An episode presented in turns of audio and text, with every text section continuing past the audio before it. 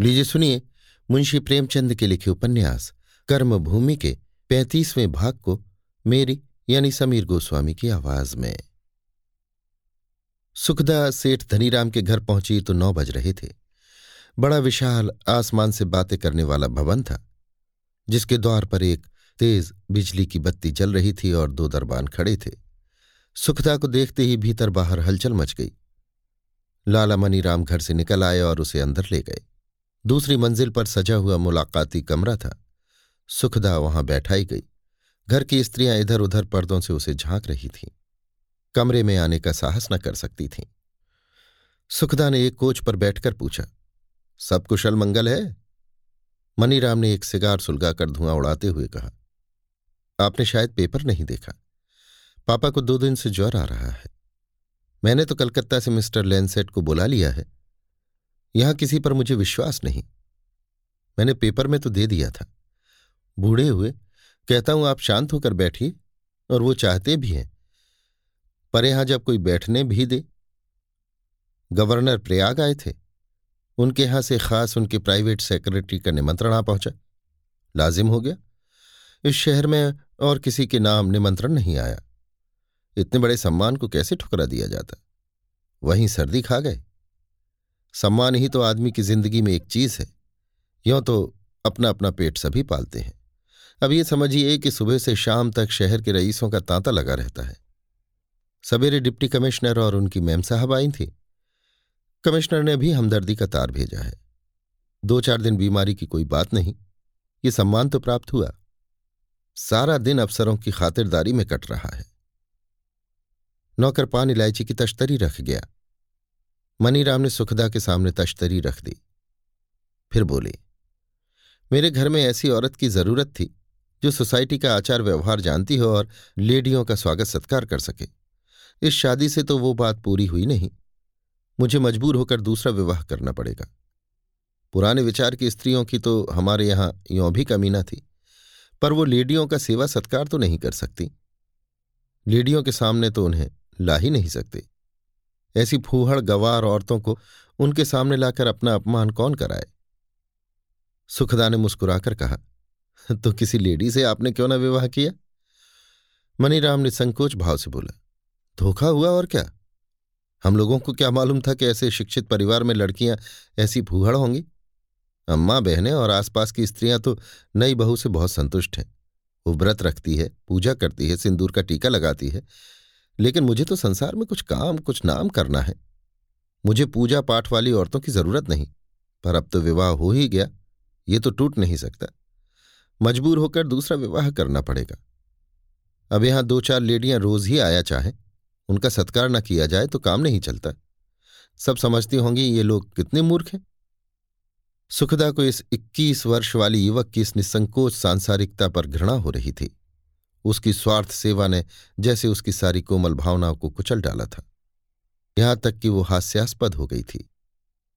इस काम के लिए आपको थोड़े से वेतन में किरानियों की स्त्रियाँ मिल जाएँगी, जो लेडियों के साथ साहबों का भी सत्कार करेंगी। आप इन व्यापार संबंधी समस्याओं को नहीं समझ सकती। बड़े बड़े मिलों के एजेंट आते हैं। अगर मेरी स्त्री उनसे बातचीत कर सकती तो कुछ ना कुछ कमीशन रेट बढ़ जाता। ये काम तो कुछ औरत ही कर सकती है। मैं तो कभी ना करूँ, चाहे सारा कारोबार जहन्नुम में मिल जाए। विवाह का अर्थ जहाँ तक मैं समझता हूँ, वो यही है कि स्त्री पुरुष की सहगामनी है। अंग्रेज़ों के यहाँ बराबर स्त्रियाँ सहयोग देती हैं। आप सहगामनी का अर्थ नहीं समझते। मनीराम मुँह पर था। उसके मुसाहिब इसे साफगोई कहते थे।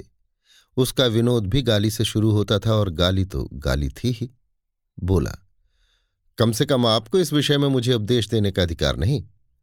आपने इस शब्द का अर्थ समझा होता तो इस वक्त आप अपने पति से अलग न होती और न वो गली कूचों की हवा खाते होते। सुखदा का मुखमंडल लज्जा और क्रोध से आरक्त हो उठा। उसने कुर्सी से उठकर कठोर स्वर में कहा, मेरे विषय में आपको टीका करने का कोई अधिकार नहीं है, लाला मनीराम। जरा भी अधिकार नहीं है। आप अंग्रेज़ी सभ्यता के बड़े भक्त बनते हैं क्या आप समझते हैं कि अंग्रेज़ी पहनावा और सिगार ही उस सभ्यता के मुख्य अंग है? उसका प्रधान अंग है महिलाओं का आदर और सम्मान। वो अभी आपको सीखना बाकी है। कोई कुलीन स्त्री इस तरह आत्मसम्मान खोना स्वीकार न करेगी। उसका गर्जन सुनकर सारा घर थर्रा उठा और मनीराम की तो जैसे जबान बंद हो गई। नैना अपने कमरे में बैठी हुई भावच का इंतज़ार कर रही थी। उसकी गरज सुनकर समझ गई कि कोई ना कोई बात हो गई। दौड़ी हुई आकर बड़े कमरे के द्वार पर खड़ी हो गई। मैं तुम्हारी राह देख रही थी भाभी। तुम यहाँ कैसे बैठ गई? सुखदा ने उसकी ओर ध्यान न देकर उसी रोष में कहा, धन कमाना अच्छी बात है, पर इज़्ज़त बेचकर नहीं। और विवाह का उद्देश्य वो नहीं है जो आप समझते हैं। मुझे आज मालूम हुआ कि स्वार्थ में पड़कर आदमी का कहाँ तक पतन हो सकता है। नैना ने आकर उसका हाथ पकड़ लिया और उसे उठाती हुई बोली, अरे तो यहाँ से उठोगी भी? सुखदा और उत्तेजित होकर बोली, मैं क्यों अपने स्वामी के साथ नहीं गई? इसलिए कि वो जितने त्यागी हैं, मैं उतना त्याग नहीं कर सकती। आपको अपना व्यवसाय और धन अपनी पत्नी के आत्मसम्मान से प्यारा है।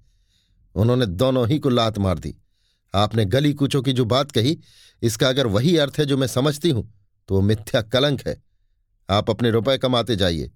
आपका उस महान आत्मा पर छीटे उड़ाना छोटे मुँह बड़ी बात है। सुखदा लोहार की एक को सोनार की सौ से बराबर करने की असफल चेष्टा कर रही थी। वो एक वाक्य उसके हृदय में जितना चुभा, वैसा पैना कोई वाक्य वो न निकाल सकी। नैना के मुँह से निकला, भाभी, तुम किसके मुँह लग रही हो? मनीराम क्रोध से मुट्ठी बाँध कर बोला, मैं अपने ही घर में अपना यह अपमान नहीं सह सकता। नैना ने भावच के सामने हाथ जोड़कर कहा, भाभी, मुझ पर दया करो। ईश्वर के लिए यहाँ से चलो। सुखदा ने पूछा कहाँ है सेठ जी? जरा मुझे उनसे दो दो बातें करनी हैं। मनीराम ने कहा, आप इस वक्त उनसे नहीं मिल सकती। उनकी तबीयत अच्छी नहीं है और ऐसी बातें सुनना वो पसंद ना करेंगे। अच्छी बात है, ना जाऊँगी। नैना देवी, कुछ मालूम है तुम्हें? तुम्हारी एक अंग्रेज़ी सौत आने वाली है, बहुत जल्द। अच्छा ही है, घर में आदमियों का आना किसे बुरा लगता है? एक दो जितनी चाहे आए। मेरा क्या बिगड़ता है? मनीराम इस परिहास पर आपे से बाहर हो गया। सुखदा नैना के साथ चली तो सामने आकर बोला, आप मेरे घर में नहीं जा सकती। सुखदा रुक कर बोली, अच्छी बात है, जाती हूँ, मगर याद रखिएगा, इस अपमान का नतीजा आपके हक में अच्छा ना होगा। नैना पैर पड़ती रही, पर सुखदा झल्लाई हुई बाहर निकल गई। एक क्षण में घर की सारी औरतें और बच्चे जमा हो गए और सुखदा पर आलोचनाएँ होने लगीं। किसी ने कहा, इसकी आँख का पानी मर गया। किसी ने कहा, ऐसी न होती तो खसम छोड़कर क्यों चला जाता? नैना सिर झुकाए सुनती रही। उसकी आत्मा उसे धिक्कार रही थी। तेरे सामने ये अनर्थ हो रहा है और तू बैठी सुन रही है। लेकिन उस समय जबान खोलना कहर हो जाता। वो लाला समरकांत की बेटी है। इस अपराध को उसकी निष्कपट सेवा भी न मिटा सकी थी। वाल्मीकि रामायण की कथा के अवसर पर समरकांत ने लाला धनीराम का मस्तक नीचा करके इस वैमनस्य का बीज बोया था। उसके पहले दोनों सेठों में मित्र भाव था। उस दिन से देश उत्पन्न हुआ। समरकांत का मस्तक नीचा करने ही के लिए धनीराम ने ये विवाह स्वीकार किया। विवाह के बाद उनकी द्वेष ज्वाला ठंडी हो गई थी। मनीराम ने मेज पर पैर रखकर इस भाव से कहा, मानो सुखदा को कुछ नहीं समझता। मैं इस औरत को क्या जवाब देता? कोई मर्द होता तो उसे बताता। लाला समरकांत ने जुआ खेल कर धन कमाया है, उसी पाप का फल भोग रहे हैं। ये मुझसे बातें करने चली है। इनकी माता है, उन्हें उस शोहदे शांति कुमार ने बेवकूफ़ बनाकर सारी जायदाद लिखा ली। अब टके टके को मोहताज हो रही हैं। समरकांत का भी यही हाल होने वाला है। और ये देवी देश का उपकार करने चली हैं। अपना पुरुष तो मारा मारा फिरता है और आप देश का उद्धार कर रही हैं। अछूतों को मंदिर क्या खुलवा दिया? अब किसी को कुछ समझती ही नहीं। अब म्यूनिसपैलिटी से ज़मीन के लिए लड़ रही हैं। ऐसा गच्चा खाएँगी कि याद करेंगी। मैंने इस दो साल में जितना कारोबार बढ़ाया है, लाला समरकांत सात जन्म में नहीं बढ़ा सकते। मनीराम का सारे घर में आधिपत्य था। वो धन कमा सकता था, इसलिए उसके आचार व्यवहार को पसंद न करने पर भी घर उसका गुलाम था। उसी ने तो कागज़ और चीनी की एजेंसी खोली थी। लाला धनीराम घी का काम करते थे और घी के व्यापारी बहुत थे। लाभ कम होता था। कागज़ और चीनी का वो अकेला एजेंट था। नफा का क्या ठिकाना? इस सफलता से उसका सिर फिर गया।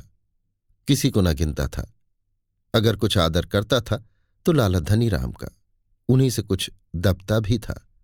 यहाँ लोग बात कर रहे थे कि लाला धनीराम खांसते, लाठी टेकते हुए आकर बैठ गए। मनीराम ने तुरंत पंखा बंद करते हुए कहा, आपने क्यों कष्ट किया बाबूजी? मुझे बुला लेते। डॉक्टर साहब ने आपको चलने फिरने को मना किया था। लाला धनीराम ने पूछा, कि आज लाला समरकांत की बहू आई थी? मनीराम कुछ डर गया, जी हाँ, अब, अभी अभी चली गई। धनीराम ने आँखें निकालकर कहा तो तुमने अभी से मुझे मरा समझ लिया? मुझे खबर तक न दी? मैं तो रोक रहा था, पर वो झल्लाई हुई चली गई। तुमने अपनी बातचीत से उसे अप्रसन्न कर दिया होगा, नहीं वो मुझसे मिले बिना न जाती। मैंने तो केवल यही कहा था कि उनकी तबीयत अच्छी नहीं है। तो तुम समझते हो जिसकी तबीयत अच्छी ना हो, उसे एकांत में मरने देना चाहिए। आदमी एकांत में मरना भी नहीं चाहता। उसकी हार्दिक इच्छा होती है कि कोई संकट पड़ने पर उसके सगे संबंधी आकर उसे घेर लें। लाला धनी राम को खांसी आ गई। जरा देर के बाद वो फिर बोले, मैं कहता हूँ, तुम कुछ सीढ़ी तो नहीं हो गए हो? व्यवसाय में सफलता पा जाने ही से किसी का जीवन सफल नहीं हो जाता। समझ गए? सफल मनुष्य वो है जो दूसरों से अपना काम भी निकाले और उन पर एहसान भी रखे। शेखी मारना सफलता की दलील नहीं, ओछेपन की दलील है। वो मेरे पास आती तो यहाँ से प्रसन्न होकर जाती और उसकी सहायता बड़े काम की वस्तु है। नगर में उसका कितना सम्मान है, शायद तुम्हें इसकी खबर नहीं। वो अगर तुम्हें नुकसान पहुंचाना चाहे तो एक दिन में तबाह कर सकती है और वो तुम्हें तबाह करके छोड़ेगी। मेरी बात ग्रह बाँध लो। वो एक जिद्दिन औरत है। जिसने पति की परवाह न की, अपने प्राणों की परवाह न की। न जाने तुम्हें कब अक्ल आएगी। लाला धनीराम को खांसी का दौरा आ गया। मनीराम ने दौड़कर उन्हें संभाला और उनकी पीठ सहलाने लगा। एक मिनट के बाद लालाजी को सांस आई। मनीराम ने चिंतित स्वर में कहा, इस डॉक्टर की दवा से आपको कोई फ़ायदा नहीं हो रहा है। कविराज को क्यों ना बुला लिया जाए? मैं उन्हें तार दिए देता हूँ। धनीराम ने लंबी सांस खींचकर कहा अच्छा तो हूँगा बेटा, मैं किसी साधु की चुटकी भर राख ही से। हाँ, ये तमाशा चाहे कर लो, और ये तमाशा बुरा नहीं रहा। थोड़े से रुपए ऐसे तमाशों में खर्च कर देने का मैं विरोध नहीं करता। लेकिन इस वक्त के लिए इतना बहुत है। कल डॉक्टर साहब से कह दूँगा, मुझे बहुत फ़ायदा है। आप तशरीफ़ ले जाएँ। मनीराम ने डरते डरते पूछा, कहिए तो मैं सुखदा देवी के पास जाऊँ? धनीराम ने गर्व से कहा, नहीं मैं तुम्हारा अपमान करना नहीं चाहता। जरा मुझे देखना है कि उसकी आत्मा कितनी उदार है। मैंने कितनी ही बार हानियाँ उठाई, पर किसी के सामने नीचा नहीं बना। समरकांत को मैंने देखा, वो लाख बुरा हो, पर दिल का साफ़ है। दया और धर्म को कभी नहीं छोड़ता। अब उसकी बहू की परीक्षा लेनी है। ये कहकर उन्होंने लकड़ी उठाई और धीरे धीरे अपने कमरे की तरफ़ चले। मनीराम उन्हें दोनों हाथों से संभाले हुए था। अभी आप सुन रहे थे मुंशी प्रेमचंद के लिखे उपन्यास, कर्मभूमि के पैंतीसवें भाग को मेरी यानी समीर गोस्वामी की आवाज़ में।